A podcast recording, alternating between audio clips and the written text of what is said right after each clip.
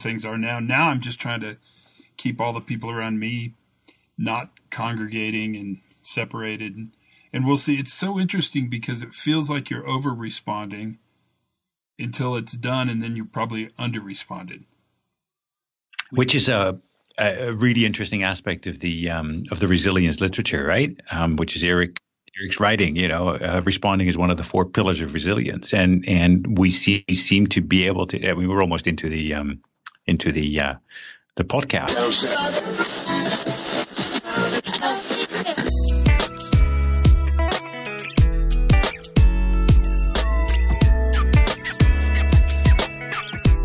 Hey everybody, Pre Accident podcast. Uh, Todd Conklin, I'm your host. Is that how I start these? How do I start these?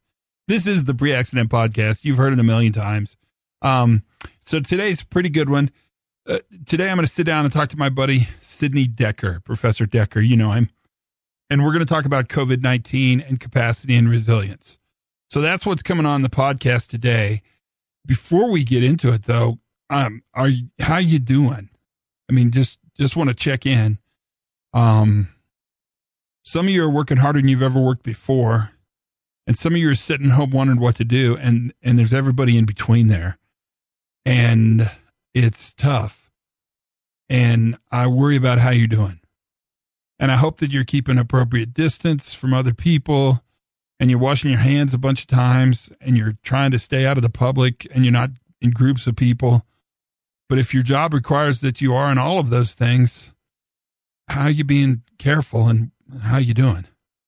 Because right now anxiety is crazy high and fear is high and scariness is high and it seems to be quite a thing i mean just the economic impact of this pandemic which is no small part of it but that's just it's devastating i don't even know what to say other than it felt like it was a time to reach out to Sid and ask him what he was thinking. And we had a great conversation. Not all of it's on the podcast because we just talked about a ton of stuff. His university's pretty much empty. In fact, I think he comments that he walked across campus and did not see a student at all, no students at all. And that the cities are quiet and the roads are empty and that people are really trying hard to not do things like travel or amass in groups or go out in public. And that's a real struggle. I mean, it's it's a struggle and we start our conversation around that struggle, around the notion of, you know, when's too much and when's not enough. In fact, the, the teaser for the intro for today's podcast sort of alluded to that. So you've heard it already. That is just one little tiny snippet of a conversation we had really around uh, what's happening in the world and how it's all happening and what we're thinking about and what we're doing. And I can't tell you how much I'm thinking about you guys and all your workers that work for you and the the position that they're in globally because it's a big part of what we think about. And the idea that we have to just keep trudging forward is not just an idea, it's really what we must do. But by the time you hear this, you know, the amplification of this disease in North America is remarkable. This week is a bad week. Next week, they're saying is even going to be worse. It's starting to have legs in Latin America. Uh, it's absolutely devastated Europe. You know that. Asia. It's it's it's it's amazing. It's a pandemic. I never thought we'd live in the example that they use when they talk about investing that you're, you know, and this line is a, this line on this chart is when there's a full pandemic. Don't worry about that. That'll never happen. Well, it's happening. We're in that line. We're in the worst case scenario, in the most uncertainty, in a truly variable situation, and we're counting solely and completely on our ability to adapt. That agility, that adaptation, that's what's keeping you alive. And that's what's keeping your organization's alive, and that's what's keeping people moving forward. And it's strange too because, uh, geez, it's just the the amount of disinformation versus information, uh, how how it doesn't feel serious, and yet it is serious. Those things are all really a part of risk. It's the part we talk about all the time. And now it's happening. And right now, today, it's serious and it's vital that we stay hunkered down, but not single minded, that we don't interact and yet we seek diversity, that we're very careful while being incredibly bold with our solutions. And those are really hard things to do because they seem like opposites, or they did until a couple weeks ago. Now it's kind of how adaptation works. So that's what the podcast will be about. Today. It's a kind. I think you're gonna you'll hear you'll listen to this more than once. Uh, I can almost guarantee you, it's it's really good.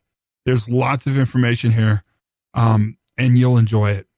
So let's start it. Uh, the best way to get on with this podcast is to get on with the podcast. So sit back and relax. You're going to hear um, Sidney Dekker and uh, myself talking about the world, uncertainty, resilience, adaptation and COVID 19. Thanks for being a part of the podcast. Tell somebody else to listen to this. Try to get one other person to listen, and we'll see if this really does make a difference.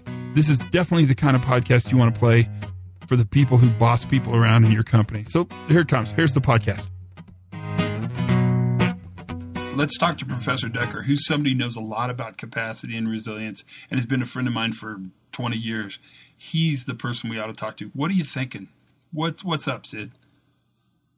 well, part of what's up is, you know, is keeping hunkered down is what's up. And so not just me, but the family. And I'm, I'm on the university campus right now. And um, there's a lot of students missing, man. In fact, I haven't seen a single one since I um, uh, came to campus this morning. Wow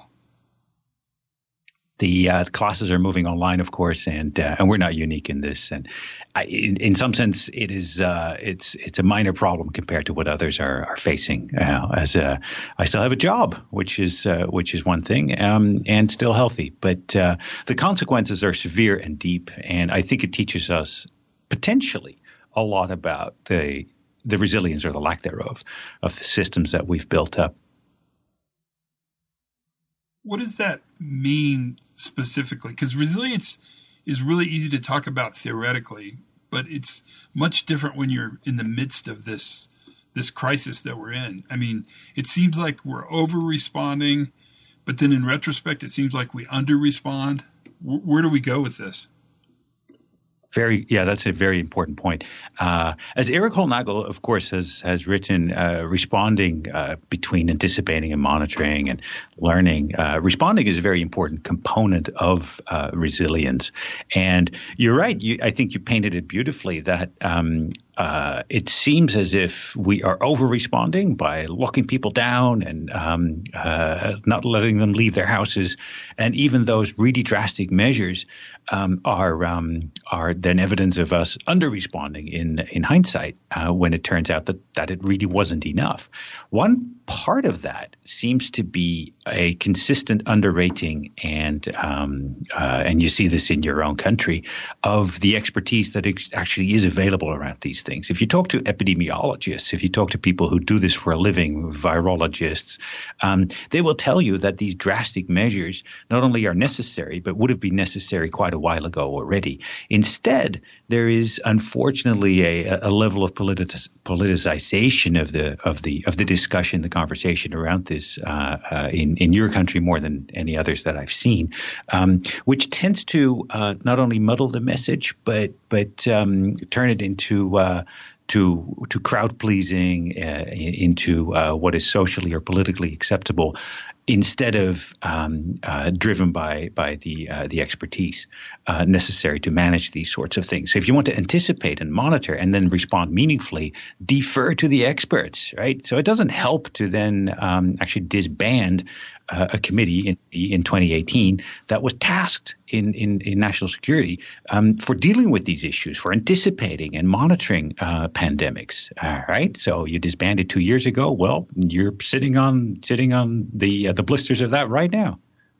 And we feel it to an extent, but it's interesting in that the political side of this, the the the the positive messaging that seems to play an important role to the overall psyche of a of a of a nation. So there must be a balance there somewhere, isn't there? When it comes to leadership in situations like these, it is all, always quite tempting um, to turn to um, what seems to be strong and decisive leadership. And strong and decisive leadership in times of crisis is good. Um, but if it is itself based on um, on insufficient deference to expertise, to people actually who, who know what they're talking about vis-a-vis the nature of the crisis, um, then strong and decisive leadership can be very strong and decisive in a pretty wrong direction. What about the need to oversimplify? You, I'm seeing that like all over. Is we simplify very complex problems in order to make them palpable or manageable or understandable. The the major issue with the current current crisis, uh, Todd, is is the is is not just its complexity, and and that certainly is interesting to reflect on because contagion is of course a biological process, but actually it is much more at least in, in, in our world, uh, a social process, right? Contagion is social. And contagion doesn't happen if people don't meet, if people ha- don't have uh, social interactions. And so, in order to track and predict and prevent contagion, um, we have to understand the social. And the social is by nature complex. But the other thing in this is that humanity, we have a seriously difficult time dealing with exponential functions right? That something is is two today, and then it's going to be four tomorrow, right? And it's going to be sixteen the day after tomorrow, right? And then it it skyrockets up from there, and it's really difficult for us to match not only our understanding but our ability to respond to exponential functions um, in a way that that stays ahead of that curve. Which takes us to capacity. I mean, to it me, does. that's the most interesting observation I'm seeing on a daily basis is that we're really pushing capacity to its bloody, bloody edge. There's been such a drive for efficiency in all kinds of industries, including healthcare. But we've seen it in airlines as well, right? Airlines touting themselves as the most efficient airline in the world. Well, you shave so much of your adaptive capacity when you do that, and the knowledge and the depth of expertise in your management layers, for example, um, that you have nothing to go with once once this one hits the fan, right? And um, I think, and it, well, before we go to capacities, um, uh, let, us briefly reflect on on what that means for for resilience. The two are, of course, deeply intertwined, but um, it, it is insufficient, and the literature and practical experience once again dictates that so clearly. It is insufficient to try to manage these sorts of things through a control of critical risks. It's not how it works, right? Because we may completely mispredict what critical risk actually is, or the size or rapidity of the escalation of that risk, as in this case. Um, we've also seen that control of human behavior is in- incredibly difficult, right? We try to do this in all kinds of lockdown orders and don't go to the park, and if you do, stay a meter and a half from each other, um, all of that. But as we have known for years, right? Control of human behavior, for example, through you know behavior-based safety, is is dead in the water if you don't change the conditions under which that behavior emerges. And so, um, control of human behavior is not the answer either, right? It's it's in itself. Um, control of accidents, control of uh, uh, uh, negative events doesn't really work either. Now, there's all kinds of ways in which, of course, people have thought about resilience, and and I think there's one one way that has come out of that um, that is uh, especially instructive for the current situation. Right? If if people think about resilience, sometimes, and and this of, of course also comes out of the, the the, the sense of high reliability organizations or high high reliability theory, that reliable components are good enough to have a, a safe, good system that can manage a crisis or a situation like the current one. Um, that if we have healthy people that that don't interact, we're all good. Um, but you know that turns out to be uh, not manageable, and because we don't have all healthy people, and we cannot not interact because we're social beings and we need stuff from each other, and so um, so then people say, well, okay, uh, let's make it robust, uh, which is sort of the next level up. Um, now that often gets equated in engineering terms with uh, redundancy, right? If you have two of the same things, then you know if one fails, then at least you still have another one that can do the same job. Um, and right, so you can get really reliable components. That is, with a, a mean time between failures that is really long, uh, to speak in engineering terms. But you get two of those, it gets even better. Um, the problem is that doesn't work with people because there's this social redundancy that is really a fallacy. It doesn't work with social systems. Um, people are not engineered components. They rely on each other for insights, for knowledge. They make assumptions about what the other knows about what the other has or doesn't have, and which may or may not be true. Engineered systems don't do that about that. There's, it's I mean, so I'm flying the seven three, right, and the one engine is really not thinking about the other engine. It is in fact ignorant about the fact that there is another engine, um, and even that is anthropomorphizing the engine engine, which is bizarre, right? So it's not a sentient, you know, knowing being. It's so, but if you got two people, they actually do know about each other, and so, um, so social redundancy really doesn't work in the same way as engineered redundancy. And we you see these in groupthink, right? You get more people saying the same thing, and you do even stupider things, right? So um, because we all seem to agree, so yeah, Bay of Pigs sounds like a really good idea, right? And so um, and uh, so social anyway. I think I made the point. Now, so that's where people start thinking about resilience. And initially, right, even if you have reliable components and you make them robust and redundant,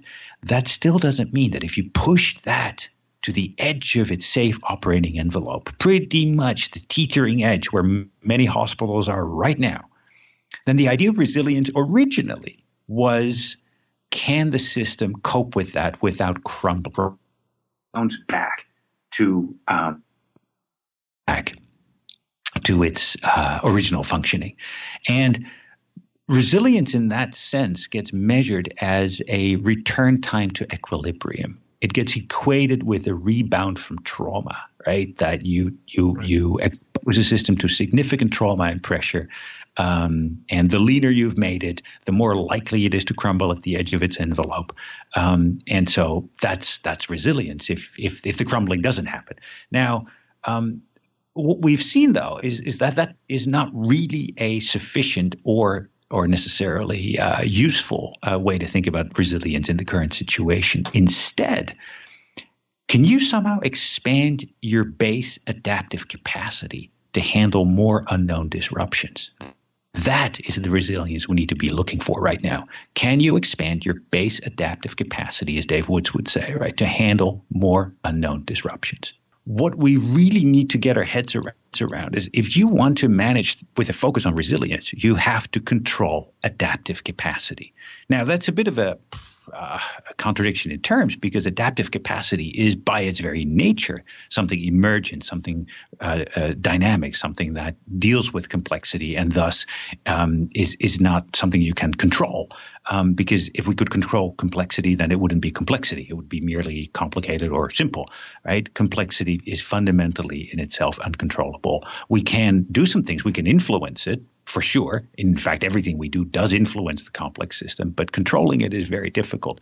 But that doesn't mean that we cannot control adaptive capacity. Let me take you back to a to a really cool study that many of your listeners may have heard me talk about uh, or or have seen the, the writing around. But it was in a hospital um, way back, oh, about 15 years ago.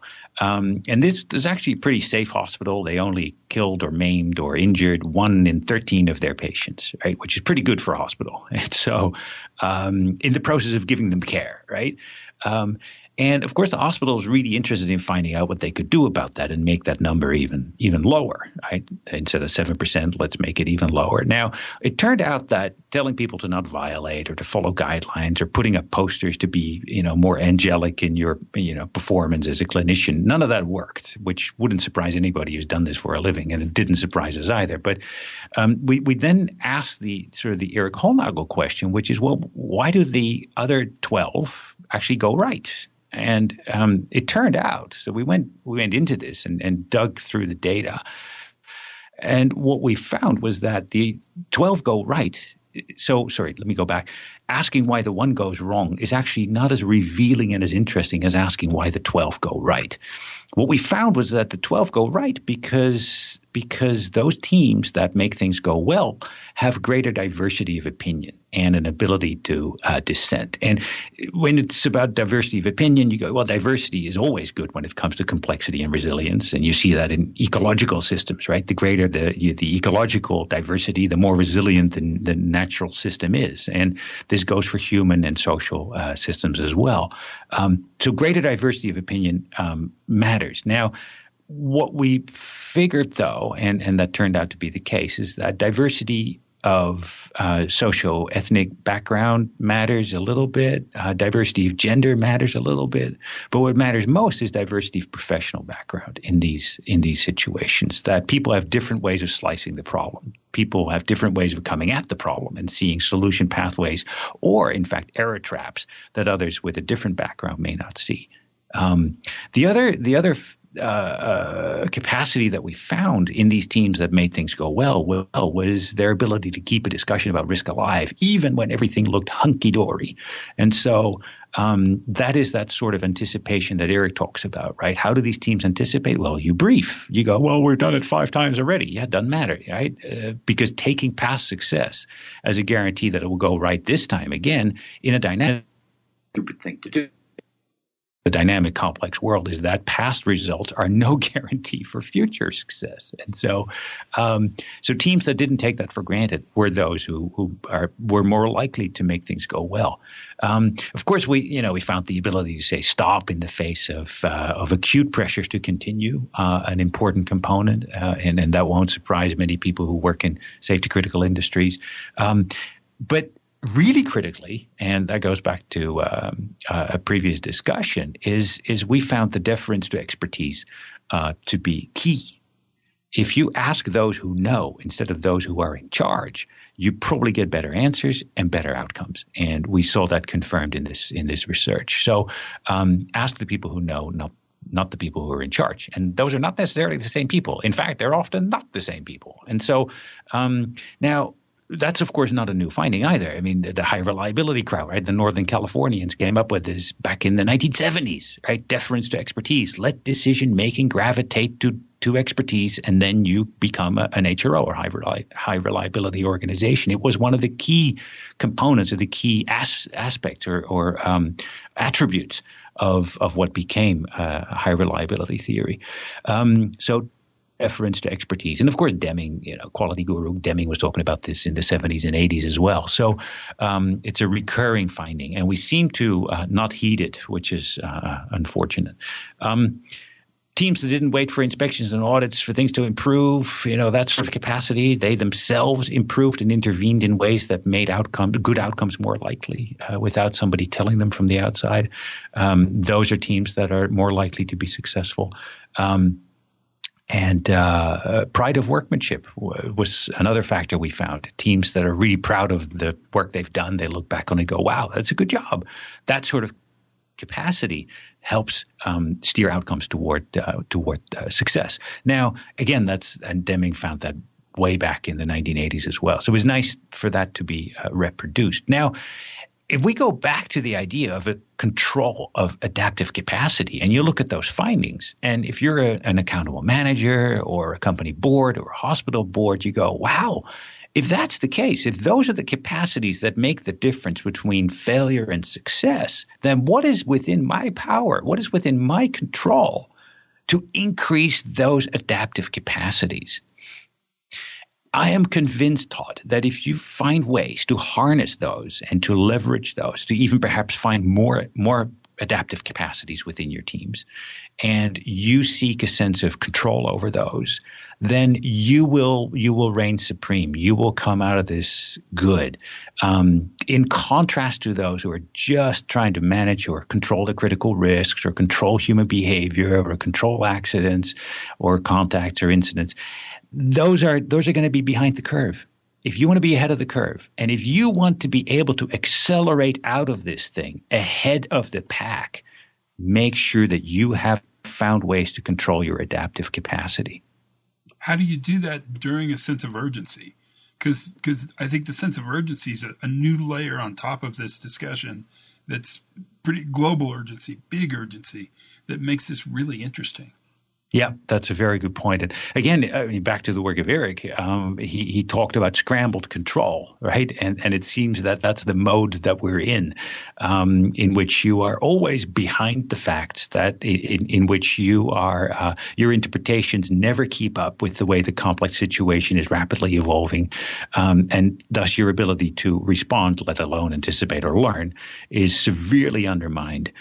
The only way to do that, though, uh, I think, in answer to your question, is to make sure that within your own team, if you if you manage or or or, uh, or run things, um, is to make sure that you have capacity in your team um, to focus on the slightly longer game and to focus on the uh, the adaptive capacity these um, within within your people, your group, your organization, um, to keep meeting emerging demands, um, highly variable, highly unpredictable demands. Uh, if all you do is scrambling around in emergency mode, um, you're not going to get ahead of this. How do you feel right now? Um, it's uh, it's it's it's interesting as uh, you know in science we try to decouple ourselves from the phenomena we study right that's sort of the yeah. idea or the or the ideal of the objective scientific mindset um, but we're all part of this complex system we're in the film you know we're in the movie as it's being made and we are actors ourselves as well and and in fact we are stakeholders i have kids in various countries right and so I, that sounded wrong Sorry, my kids have moved out of that. Some of my kids have moved out of the house. Yeah, that's way that's places. way better than way better. I did, I did sound wrong. Um, and um, and uh, so the um, uh, there is a personal concern around these things. On the other hand, um, I see huge opportunities, right, in various ways, in various levels. One is, of course, it's it's it's a it's a, a study of resilience and brittleness in the making right? And and that can uh, tell us a lot about ourselves uh, uh, in, in in the future, um, which we should be capitalizing on. Something that gives me hope is that we are forced um, to actually cut through and remove some of the non-essential encrustations that we've put around organizations. Right in our in our desire to manage risk um, over the past say 20 years, and the relative fat of uh, of economic progress since the crisis of 2008, um, what we've seen is that organizations have have indeed encrusted themselves in all kinds of rules that probably turn out to be rather trivial or unnecessary or just liability managing rather than creating uh, safety competence or resilience on the front line. You see that some of this now goes out the window because we have an emergency, right? There is a crisis. There's stuff to do, and so we take final year med students out of out of college and put them to work, right? We call um, uh, pensioners in and say, here, you go do this. You have some experience as a nurse. Boom, we need you, right? And and in fact, I just got an email from the aviation regulator in um, in in in, in Aussie, uh, where I currently am, and it basically says, hey, look, if your medical expires, don't worry about it. You're good for the next six months. in other words, right, you can just fly without a current medical. And so all of a sudden, we are um, we're removing some of these encrustations that turn out not to be critical at all. We were running around going, "Oh my God, we got all these critical risks!" Right? Oh, imagine somebody flying without a current medical; they'll die. No, they don't. Um, and it's under the pressure of this sort of uh, crisis that allows us to uh, to get rid of that. Now, I think if we do that well, we will be able to accelerate out of this crisis quicker because we will be more nimble. All right. We are, we've shed some of the loads that we have accrued over the past 12, 13 years um, without really much return on that investment because we were so concerned about managing the critical risks. I think you're absolutely right. In fact, it's so interesting to watch them throw rules aside in the time of crisis. I mean, rules clearly get in the way of actually doing the work. Yeah, yeah, and and it's interesting that in, if if times are not crisis, we're able to hide that because rules always get in the way of doing that work. Oh, but always. we're able to hide it, we're able to work around it, we're able to sort of fudge it or massage it or not talk about it or yeah, it's not really an injury. Let's not report it. You know, was it reportable? No, we didn't report it, so it wasn't. You know, so um, and all of that gaming becomes trivial and irrelevant in the current situation. And so, in in a sense, perhaps Todd, perhaps we're just becoming more honest. Perhaps we're forced to be more honest with each other in these times. But uh, um, that strikes so, me as a really good way to look at that. I mean, that's a that's a really interesting and very positive way to look at that. I yeah no I agree I agree. And and there's there's other ways in which um, I think a crisis like this tells us something about humanity and and the indelible spirit of humanity that I think is is hugely instructive. And I find it inspiring and encouraging right? If you um, if you look at some of the um, the hoarding and you know people pushing each other aside in the supermarket to get to the toilet paper, um, you go, wow, crisis is doing bad things to humanity, right? We and it's sort of this Hobbesian, uh, right? Thomas Hobbes interpretation of, right. of of humanity, where if you strip away civilization, all that's left um, is uh, is a brute human being, barely better than the next animal, right? And um, but research actually returns a very different picture, and this this came out initially uh, during the Allied bombings of German cities and during the World War uh, World War II, and what it showed was was instead. Um, a crisis like this one, and of course, carpet bombing a city, uh, quite literally, is is a is a is a fundamental leveling device. Um, and I mean, in, in bombing multiple ways, but even coronavirus is a fundamental leveling device because immunity doesn't exist. And you know what? It cannot be purchased because it isn't there. And so the virus is utterly agnostic about who you are, where you come from, how much cash you have, right? It doesn't care. And so um, it is, in that sense, to speak with Kierkegaard, existentially indifferent. It doesn't give a damn. And so that fundamental leveling does something to humanity because we're all in it together, right? And none of us is, us is literally is immune. And so what you see and what what what those studies in uh, in, in, Germany showed was um, you get an immense generosity. You get people helping each other, throwing their skills uh, out for others to use, their gifts, their talents, um, their time, their their possessions, their assets. Uh, everybody helps each other. And that generosity and literal selflessness is something that comes out during times of crisis like this one. And we're seeing it all across your country and, in fact, the world as we speak, which I think is immensely inspiring and encouraging. And what it tells me about all the work that we've done in safety over the past two decades shows that this consistent doubting and mistrusting uh, humanity and the intentions of our fellow human beings, in which we've always felt that we need to put more rules and fences and, and, and, and limitations around our fellow human beings, lest they do the wrong thing, is misguided. Is misguided. We can actually trust our fellow human beings to do the right thing. I can't imagine a better way to end a podcast than saying we can actually trust our fellow human beings to do the right thing ah, maybe that's what I needed today was a little boost of positive energy in the way I'm thinking about the world and the way the world's presenting itself to me. I really enjoyed chatting with Sid about this topic. I, didn't. I didn't think I wouldn't enjoy it. I mean, had I thought I that would have been terrible, I probably wouldn't have done it. I mean, I'll just be really honest with you. But I didn't realize it would have this much value. And I would think about this problem so much differently than I thought about it before we had this conversation, which is why I'm so glad to share this with you. That's pretty much the podcast. I mean, think about it. Send this to your boss. See if you can get them to listen. Hopefully, you can. That's good.